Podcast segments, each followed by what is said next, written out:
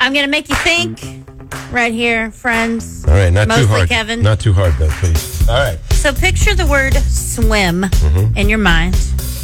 The word swims, sorry, swims with an S. Okay. If you turn that word upside down, it still swims.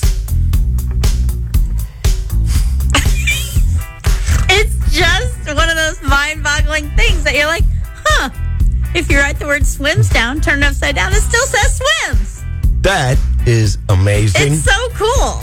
and it reminds me that I'm going swimming in the Howard backyard pool when I get home today. You should.